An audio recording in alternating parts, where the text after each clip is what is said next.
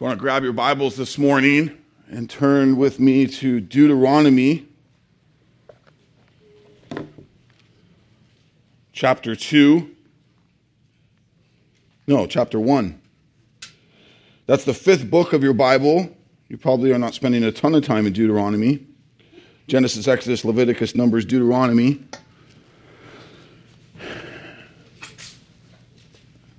The last day of 2017 was talking to my 12 year old son on the way here today, and I said, Man, in the 90s, I remember thinking, what would life be like in 2017? really? I mean, think about that. You know how goofy that is. But God is faithful, amen? And He has endured us, and He has continued us and, and uh, purposed us. And if He wills it, we will finish this day and we will wake to a new year. I mean, think about how much we take that for granted. If we finish this day, we will, and if He wills it, we'll wake to a new year. Did you realize that there will be people who will not wake up tomorrow morning? Especially on a night like tonight, when people in sin are going to overindulge, when they're going to try to drive home way too late. People will die today. They will not wake up tomorrow morning. They will face their eternity. If the Lord wills, we will wake up to a new year. A new year of what is the question? Oh, and by the way, I mean, do you realize you, you might think what I just said about people overindulging and driving? You might, hey, that's why I don't go out on New Year's Eve. I mean, stupid fools will shoot guns into the air, and that bullet might come through your window or your roof right where you sit on your La-Z-Boy. In the safety of your own home, you may not finish today. A new year is what is in question. What and why do we live another day or another year? I mean, quickly think about what you are looking most forward to in 2018.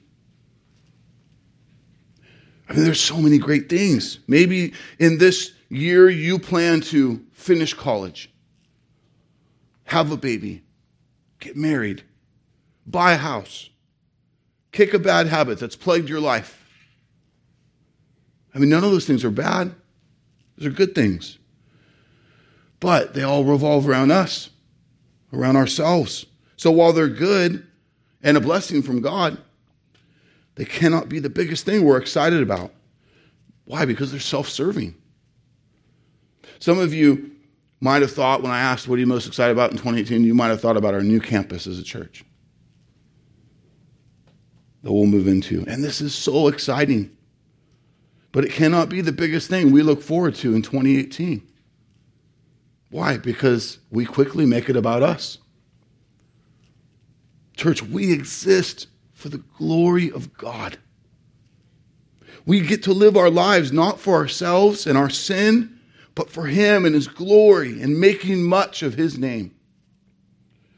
And I don't have to say much to a room of mostly saved sinners who love Jesus, who want to do everything they can do to make their days about Jesus and not themselves. But the question begs to be asked then, so why are we so good at making so much of our days about ourselves? And that's what I want to tackle this morning in, in this little sermonette and we'll respond in worship, and then I'll come back and we'll do a little family business to close our time today. I look forward to. The title of today's sermon is Comfortable or Crucified in 2018. Comfortable or crucified?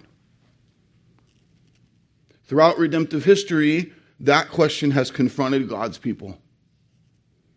This was the decision facing the Israelites as they stood at Kadesh Barnea. Do you remember that moment in their amazing story? They're standing on the brink of the promised land with the guarantee that God will take that land and give it to his people. But they denied God and they chose to make those days on the brink of the promised land still about their own comfort and about themselves instead of staking their lives on the faithfulness of God, they responded in laziness, in fear, in excuses, and self driven priorities. Let me expand. Kadesh Barnea is an important site in Israelite history. It's where a number of historical events took place. It was the chief site of encampment for the Israelites during their wandering in the wilderness. Deuteronomy chapter 1, 19 through 21. And we came to Kadesh Barnea. And I said to you, You have come to the hill country of the Amorites, which the Lord our God is giving us. See, the Lord your God has set the land before you. Go up, take possession, as the Lord, the God of your fathers, has told you. Do not fear or be dismayed. So they've been sojourners in the valley for a couple of years, have gone by. But God has delivered them to the doorstep of the promised land just as He's promised. And we read on in verse 22 Then all of you came near to me and said, Let us send men before us that they may explore the land for us and bring us word again of the way by which we must go up and the cities into which we shall come. The thing seemed good to me, and I took 12 men from you, one man from each tribe, and they turned and went into the hill country and came into the valley of Eshcol and spied it out. And they took in their lands, in their hands, some of the fruit of the land and brought it down to us and brought us word again and said, It is a good land that the Lord our God is giving us. It is a good land that the Lord our God is giving us. We serve a good God who gives good gifts. Amen? Scouting out that land and the foreigners and its territory. It seems like a good move of good stewardship, right? No, no problem with that. And those scouts affirmed this place is amazing. And yet, we read on in verse 26 Yet you would not go up, but rebelled against the command of the Lord your God. And you murmured in your tents and said, Because the Lord hated us, he has brought us out of the land of Egypt to give us into the hand of the Amorites to destroy us. Where are we going up? Our brothers have made our hearts melt, saying the people are greater and taller than we. The cities are great and fortified up to heaven. And besides, we have seen the sons of Anakim there. So, like we do in our flesh, church, they're, they're, they find ways to become full of doubt, to become full of fear, to, to come up with excuses. Their laziness causes them to say, We don't want to fight or to risk death. we in other words, they're really saying here, we'd rather go back to slavery. We'd rather go back to our miserable lives. Do you hear their excuses that they spoke, saying these people are huge? the reality is, our excuses for not leaving comfort to walk in God's refining fire are many times very logical to our heads.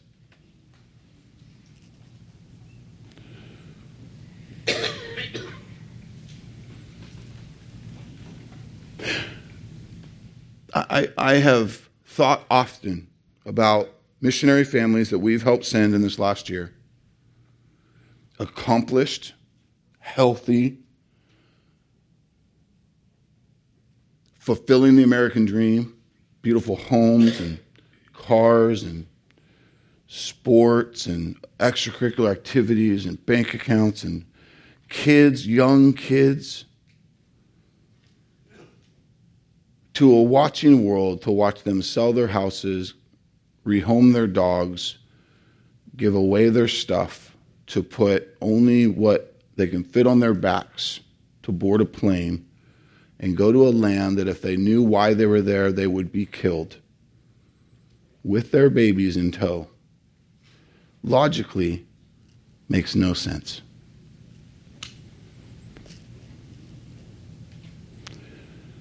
And yet, the beautiful example of that to die to self, to live to Christ, to go to the ends of the earth, to do what's needed to spread the gospel.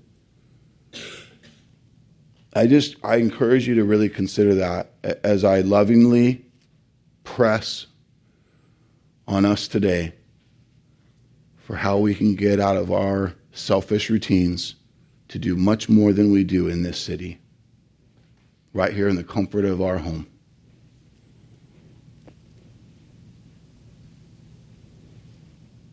Yeah, these people are huge. It's true. But our God is so much bigger, is He not?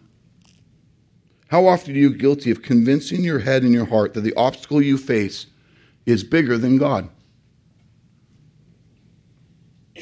Moses reminded them, look at verse 29. Then I said to you, do not be in dread or afraid of them. The Lord your God, who goes before you, will himself fight for you, just as he did for you in Egypt before your eyes, and in the wilderness, where you have seen how the Lord your God carried you as a man carries his son. All the way that you went until you came to this place. And yet, in spite of all this word, you did not believe the Lord your God, who went before you in the way to seek you out a place to pitch your tents in fire by night and cloud by day to show you by what way we should go. In my prayerful prep for today's sermon, I wrote in my next note, How lame we are. so addicted to our fleshly comforts that we miss out on what God wants to do in and through us. And here's the thing I mean, there was serious consequences for, for these people's lazy rebellion. Moses and an entire generation that he's speaking to did not get to enter that land because of their sin the next generation would be charged to go take it in faith. Deuteronomy 4 20 through 24. The Lord has taken you and brought you out of the iron furnace, out of Egypt, to be a people of his own inheritance. As you are this day, furthermore, the Lord was angry with me because of you, and he swore that I would not cross the Jordan, and that I would not enter the good land that the Lord your God is giving you for an inheritance. For I must die in this land I must not go over the Jordan, but you shall go over and take possession of that good land. Take care lest you forget the covenant of the Lord your God, which he made with you, and make a carved image from anything that the Lord your God has forbidden you. For the Lord your God is a consuming fire, a jealous God. You ever want a sober reminder for why the, the shepherds of the flock are charged with a high task and will bear a weight of judgment based on how the sheep do. Here's an example of that. Faithful Moses does not get to enter the promised land because of the unfaithfulness of his flock. Interesting. But what does Moses remind them of? The Lord your God is a consuming fire. And here's the key question I want you to wrestle with today Have you forgotten that? Do we make idols of temporary things of this culture and ignore the call of our God to abandon ourselves to fully live for Him? As a church, we stand on the edge of our own Kadesh Barnea. Our new home is on the horizon. Literally, you can walk 100 feet out our front door and look to the right and you can see it. And we are filled with many hopes for 2018. But again, I say, for what? For what? What are we going to do with that? Kadesh Barnea means, Kadesh means holy, Barnea means wilderness wandering. Holy wilderness wandering. The place where they were at was a wilderness wandering, but it was meant to be holy. But what it ended up being for the Israelites was unholy wandering. Church, it is so important that we don't wake up tomorrow and make 2018 about us our comfort, our self serving agenda, and end 2018 with a look back and see a bunch of unholy wandering. One of the big reasons we struggle with this so much is comfort is such a framework of expectation of, of gospel in our worldview propelled by a fallen world. The very temptations of Satan to Jesus were all about comfort. Eat, Don't be hungry anymore. Bow down before me. I'll give you all this. Let me, let me help you satisfy that flesh.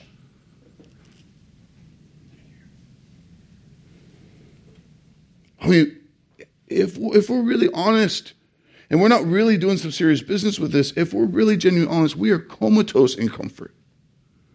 I mean, I just don't even think sometimes how aware we are of how comfortable and spoiled we really are.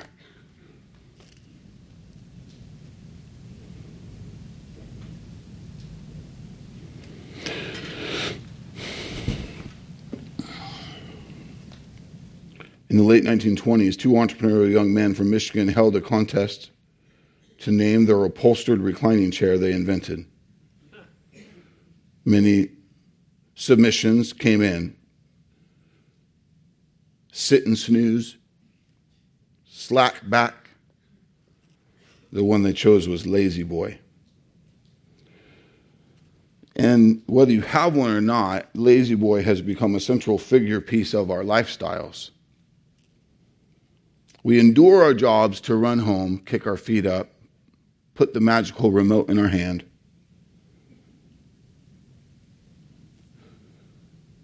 And this works against the wartime mentality that we must have for the days that God gives us. Eh, I'm not saying that the way we respond to today's sermon is like on the news tonight is like this report of random chairs on fire in front of your house. There's a sweep across Bakersfield. it's made its way into Taft. What's going on? Right? I mean, yeah, surely there's moments where you just got, you know what I mean? relax, put a movie on, whatever. Yeah, that's fine, that's good. But I'm just saying, like, are, are we doing some business with the basics? To, to just say, Lord, how, how am I dying to myself to live to you? And, so let's just remind ourselves of Jesus' teaching.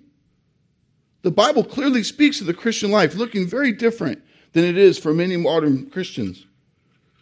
Instead of Christ saving us to a life of comfort, the Bible says Christ saves us to a life of crucifixion. Now, comfort is coming Celebration and rest is coming. Isaiah 25, 6 through 9. On this mountain, the Lord of hosts will make for all peoples a feast of rich food, a feast of well aged wine, of rich food full of marrow, and aged wine well refined. And he will swallow up on this mountain the covering that is cast over all peoples, the veil that is spread over all nations. He will swallow up death forever. The Lord God will wipe away tears from all faces. The reproach of his people he will take away from all the earth, for the Lord has spoken. But it will be said on that day, Behold, this is our God, and we have waited for him that he might save us. This is the Lord, that we have waited for him. Let us be glad and rejoice in his salvation. That promised land, like no other, is coming. But in the meantime, we are at war. We are saved and then sent out to serve, to testify, to build his church, to make disciples unto the nations. This is why you're raising your kids. N- not, not for their temporary accomplishments or awards or college degrees or, or, or buying their first home or starting a family. Those are temporary things God uses for temporary means. The, the bigger picture of disciple making, of maturing, of growing, of stewarding our families and our, and our lives and our monies and our times for His kingdom, for His glory. So while comfort is our fleshly preference, crucifixion is our God given call.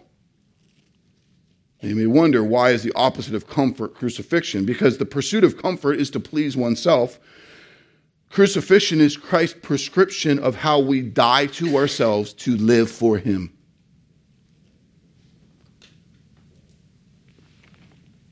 And I just say, if you're wrestling with, man, I just don't know, I just say, well, what if Jesus said, man, I just don't know? You know, I, it's been a long time coming, and, and it, there's the cross, and ah, nah. Seriously, I mean, really do business with that. Every song we sing is to praise God that He chose crucifixion over comfort.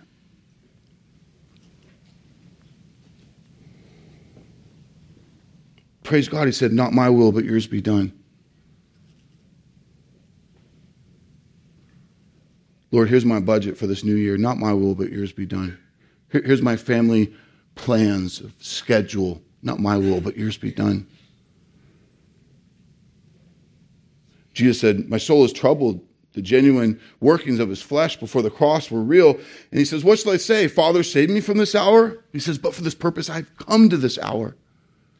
And I say, For this purpose, you wake up tomorrow morning, you have a God given eternal purpose for that day.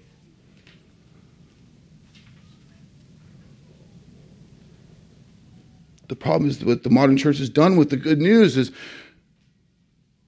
we, we love Jesus' substitutional death in our place, but we've turned it not into the power to die to self and live to Christ, but in the excuse and the reason why we don't need to do much but bask in the blessing that we've been given.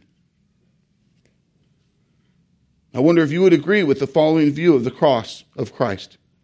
The crucifixion of Christ was a once and for all substitution of the Son of God in my place so that I would not have to suffer, but could enjoy the abundant life that He purchased for me. Common view held today by many Christians. It's a half truth.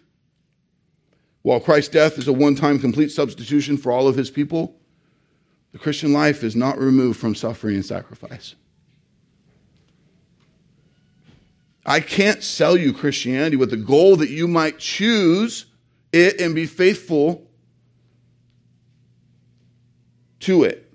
I can't do that if I'm faithful to the scriptures. Why? Because if I preach what Jesus preached, you would never choose it without new birth. You would say, I can't do that. I won't do that. Your flesh is too strong. It's too crazy. But because of his amazing grace and a, a new heart of flesh instead of of stone, crucifixion becomes to us not only life unto Christ and forever a part of his kingdom, but truly now the power to die to self and take up our crosses daily and follow him.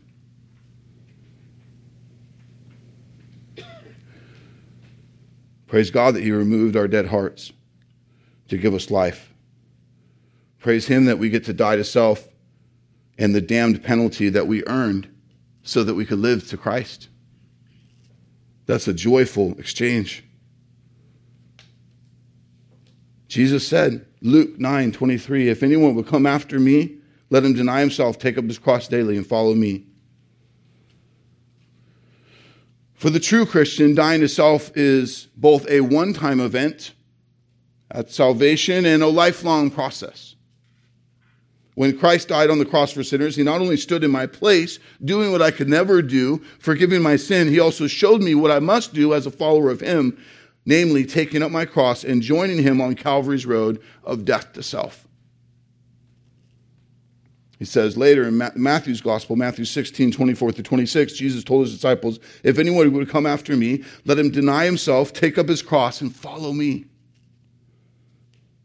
For whoever would save his life will lose it, but whoever loses his life for my sake will find it.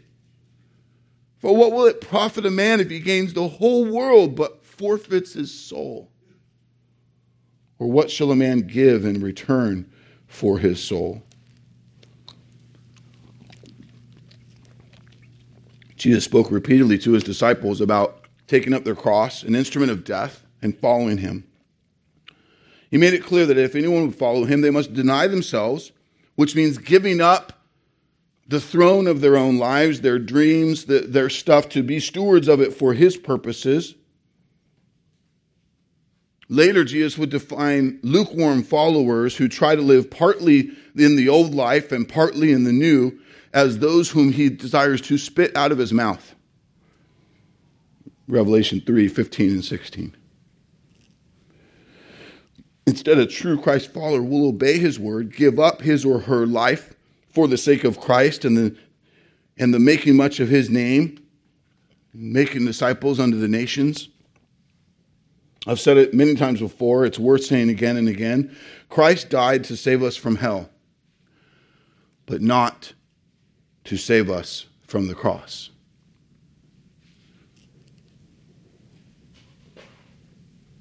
He died so that we could be glorified, but not to keep us from being crucified. So when you look at the cross as a believer, it should bring two important things to mind. Jesus, number one, Jesus died in your place, a gift that you did not earn, for which you will forever praise him. But do you stop there when you see the cross? Do you only look back?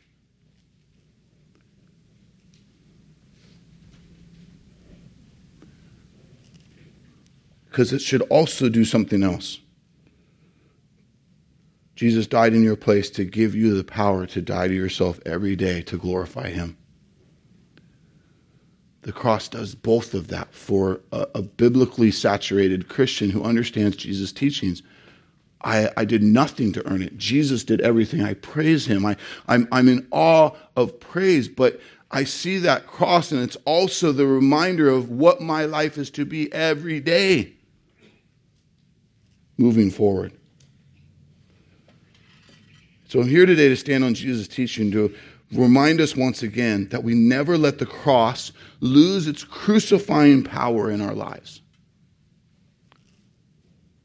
The great tragedy of modern Christianity is that the cross is something that only happened back then. We can't stand on the edge of big moments like this or hard seasons or on the edge of what would be great self sacrifice and bail out and slide into a path of least resistance like the Israelites did at Kadesh Barnea that day. The scriptures teach that if you are reborn, your life is a life of surrender to self. It's a life of crucifixion. To give up your grip on the temporary because your cling is to something far greater to have a rightly prioritized grip on your stuff, on your comfort, on your loved ones, so that in everything we do, we show that Christ is our greatest treasure.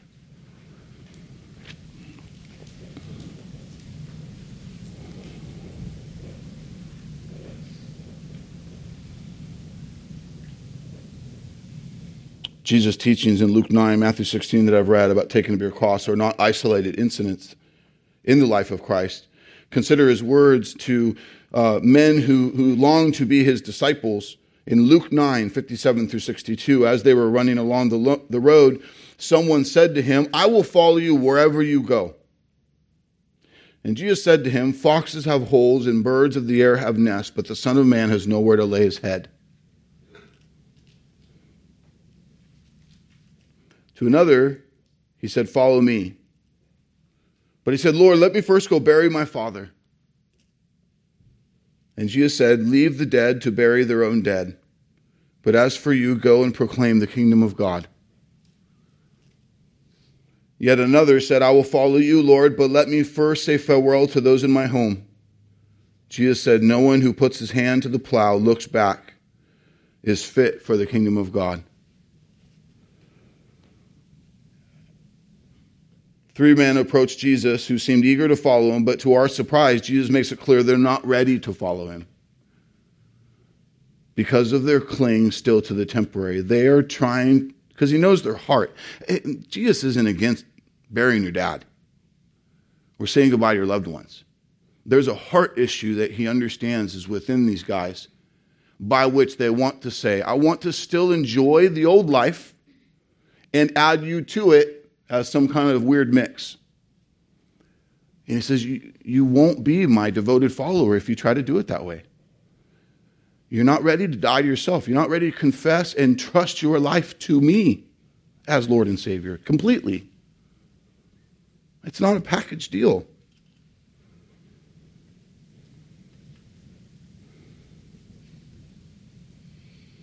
In, in practical ways, he is saying that sacrifice is real. Be ready to be homeless. That's what Jesus says. I don't have, there's not like a sweet clubhouse that me and my guys have that like I know I get why you want to be a member. It's rad. I mean it it's it's awesome. No. Their most regular place to hang out and to encourage one another was in a park. The Garden of Gethsemane. They're homeless. They're on the road. The fishermen had left their homes, their families, to follow Christ. Do you see how what some of these families have done to go to these foreign lands and serve the Lord is actually not as outrageous as maybe in a modern way we want to say it is? When you just look more simply at the scriptures, and there it is. It reveals to us just maybe how still we are struggling with a pursuit of our comfort in our flesh in ways that we just still don't see.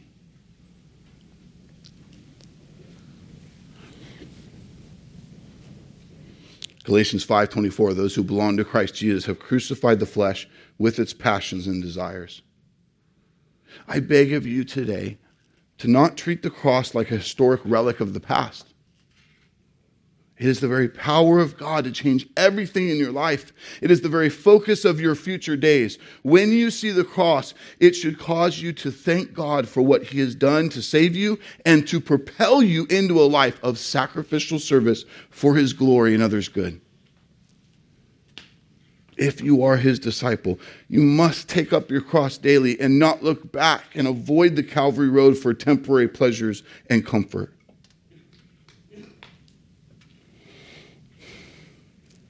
When we do this, people will see, people that God puts in our path will see that God is our greatest treasure and that He is the greatest prize that we could ever know. So, just with a few minutes left in this portion of our service, I just want to help you just do a little bit of basic inventory. I'm not asking you to do something that I haven't done myself. I, I woke up yesterday morning very purposeful to address some of these very things for myself and my home. I actually met with some of you who called me to say you were doing this already, prep, preparing for a new year. I love that. I said, I'll make time for you today on a Saturday. Come to my house, let's talk. Four basic things. And then my question is are we doing even the basics? The first is our time. Do you believe that your days belong to God? Not only did he create you, not only has he continued you, but he is the one who is in charge of how long you live.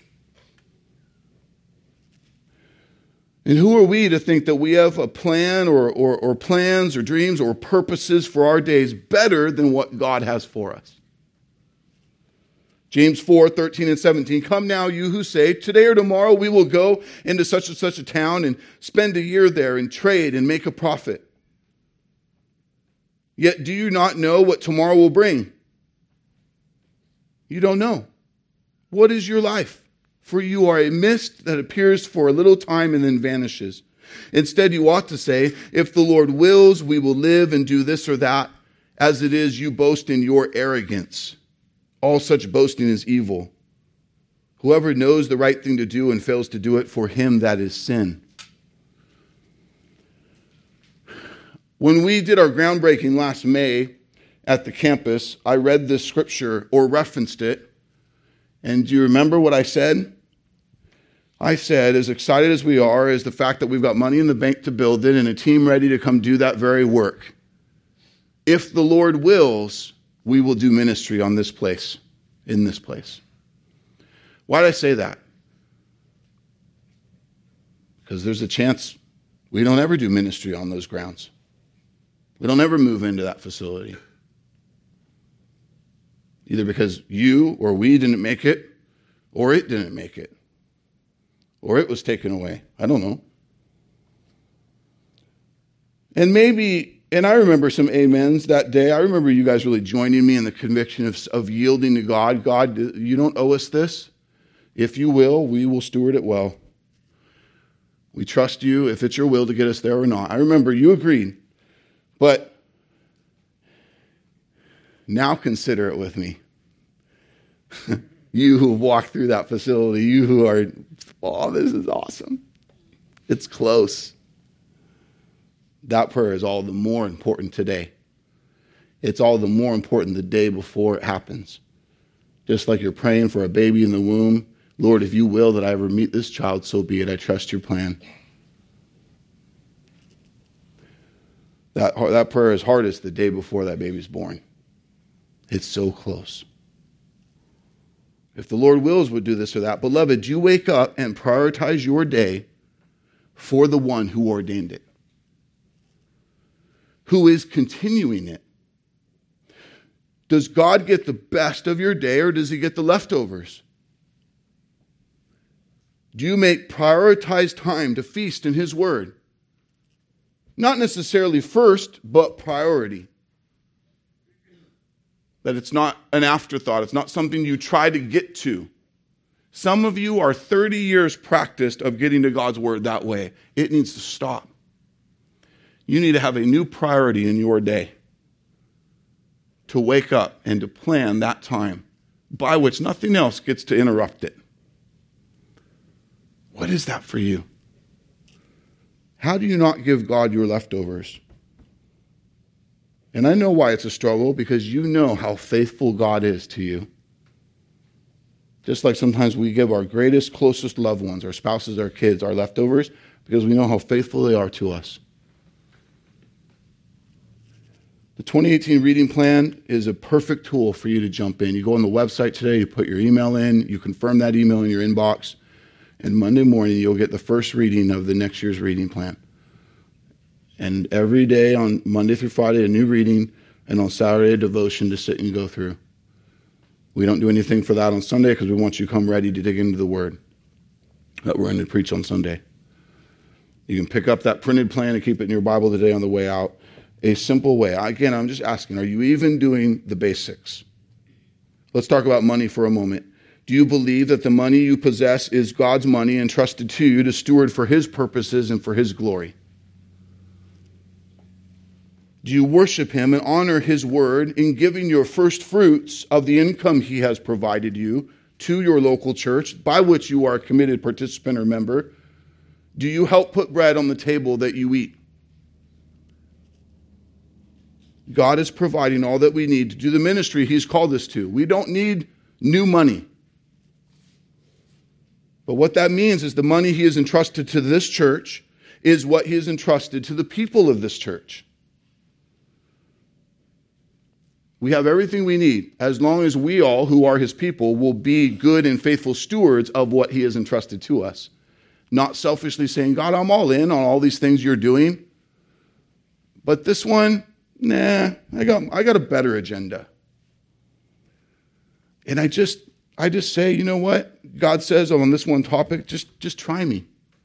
And, and, and I say, I say, do it. Because I've seen every time individuals or couples have stepped out in faith to start a new year and to say, before we even decide a lifestyle that we might have, here's our income and here's our faithful commitment of the first fruits of that that we will not mess with and give faithfully. And then we will decide with what's left the kind of lifestyle we're going to have. Do not fall prey to thinking that you will figure out your lifestyle and then decide what to give them with what's left please also don't fall into a rut of just going, hey, a new year, it rolls over. Has your income grown this year? Your giving should grow too. Has your income gone down a little bit? Probably your giving then should go down too. It's based on your income.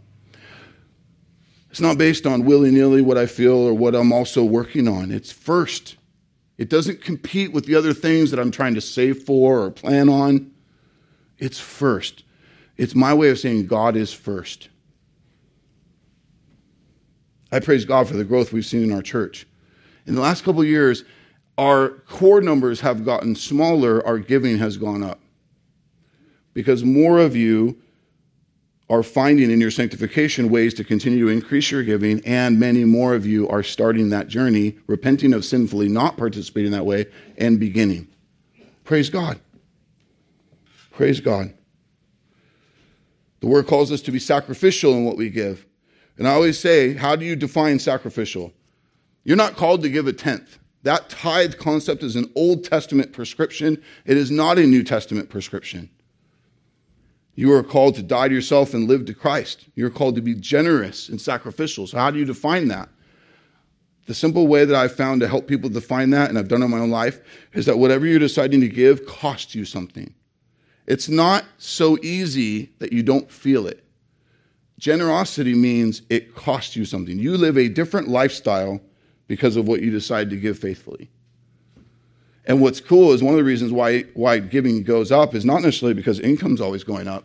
It's because in sanctification, uh, in being crucified to myself, I, I set aside less for myself and more for the kingdom work that is advancing the gospel to save lives and make disciples.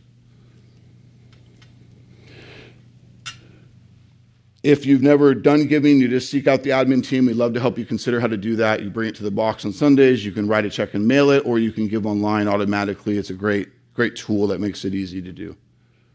If you have questions about increasing or changing your giving for the new year and you get stuck online trying to figure that out, just call us. Our admin team would be great to help you with that. Going into the new year, at the annual meeting, we're going to bring forth a number of specific areas whereby which we will be able to participate in some special giving in the new year. I also want you to prayerfully begin to pray about your participation in that. It is unheard of that a congregation would get to move into a brand new, custom and finished built campus and that we have not had to come to you and ask for one dime to do that. It's unheard of and praise God for the provisions He's given us in selling the campus and the Hershey Ranch money and the diligence to keep that money focused that way. But it is tight to get this done, and there are some special things that are going to be opportunities for you to help us. Things that we don't have to have done to move in, but it'd be cool to get them done. Things related to like the kids' playground, things related to the monument sign on the corner to share Disciples Church, things related to some seating and furnishing. Again, things we don't have to have, Okay, we don't need a bunch of La-Z-Boys, but but but some things that will be really nice to kind of finish that out. And so we're so I want you to prayerfully begin to pray in addition to your committed regular giving. What might we be able to participate in a special offering in the coming month or two? We'll give you more details on that in the coming time. Number three, service.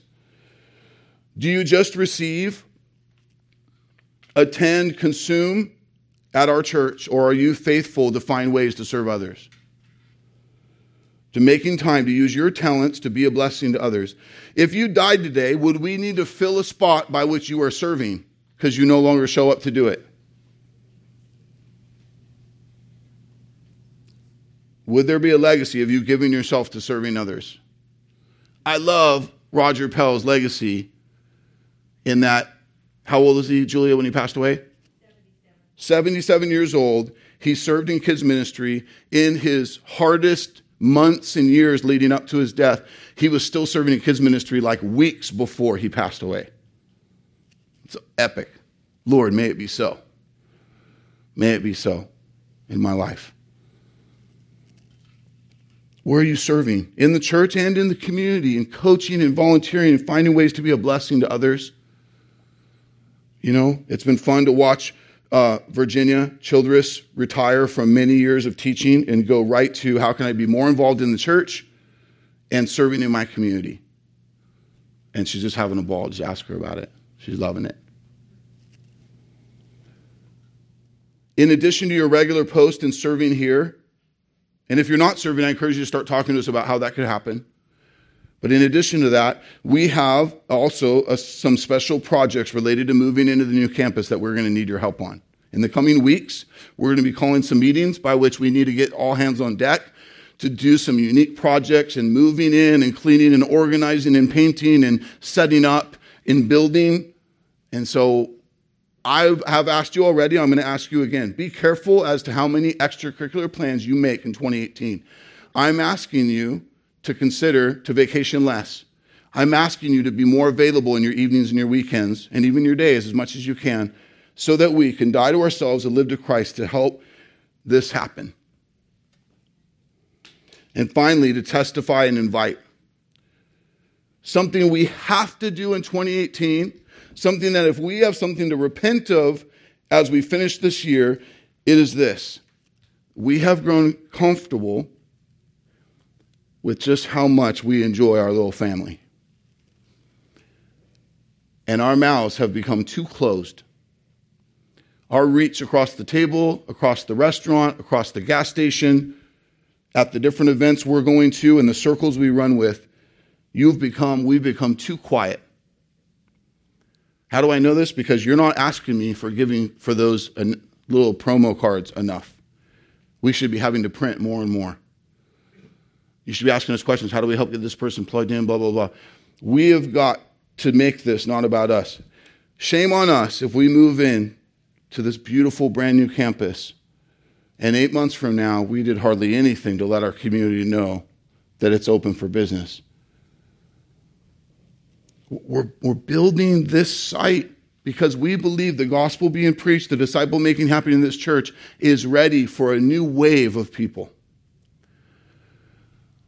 we don't have the tens of thousands of dollars to only announce that virally. You're going to have to help us carry a big part of that weight. So even today, start asking for those promo cards. I've been doing it. Everyone's coming to my house. I talk to them about it. I say, hey, can I say real quick what, what I'm a part of? I give them a card. I tell them how excited I am about our church, invite them to come. All the place, all, all over. I got in my car. You might go, Pastor, that's good. That's your job. No, no, it's yours. This is your church. that's your job. So will you join me? We're going to actually plan, Marilyn I've been working on it, some special events where we want to go crash some football games. We want to do some car washes. We want to go into neighborhoods to just love on our community and tell them, hey, will you come join us? We are here. We're excited. We're putting on this carnival. I want you to come join us. So there's going to be some events, some, some commitments to help put those things on that we're going to need your help, hands on deck to do these things. I am asking you to really take to heart your time, your money, your service, and your testifying and inviting in 2018. And what's really interesting about that, this is the basics. What else might God be working on you with whatever else is happening? And man, I cannot wait to see what he's going to do in us as we're focused less on our comfort and more on being crucified for his holy name in this next year. It is going to be phenomenal. Amen? All right. We're going to respond with a song to rejoice in our good Lord. And then I'm going to uh, come back up and, and send us out of here with some cool, with a cool announcement. All right. So let's pray and, and we'll sing. Father God, I, I thank you for this time, for this hour, for this place by which we uh, get to worship you. We get to enjoy your and study and know your word. We get to learn from those who have come before us. We get to be reminded of your holy teachings and, and um, prescriptions on our lives. We get to be reminded of the beautiful gospel that sets us free and why it is a joy, not a burden to do these things. I mean, so awesome to see the testimony of how families are changing as a result of the gospel at work, as a result of a disciplined life that says, I'm going to reprioritize, I'm going to focus in, I'm going to spend the time, I'm going I'm to, I'm going to make this a priority. And so I just pray you continue to do that work in and among us. It, it is thrilling to see what, to think about what's ahead. And if for some reason some of us don't make it through tomorrow, to live as Christ, to die as gain, we rejoice in glory. But if you ordain that our eyes open in the morning and 2018 is a reality, that that day and each hour and day past it would be used for your purposes and your glory. Father, I just thank you. I praise you. Give, give us um, a real conviction and joyful temperament in how we would pursue these things in the coming days, weeks, months, and years. We love you. We rejoice in you. Hear us, Lord, as we sing. In Jesus' name, amen.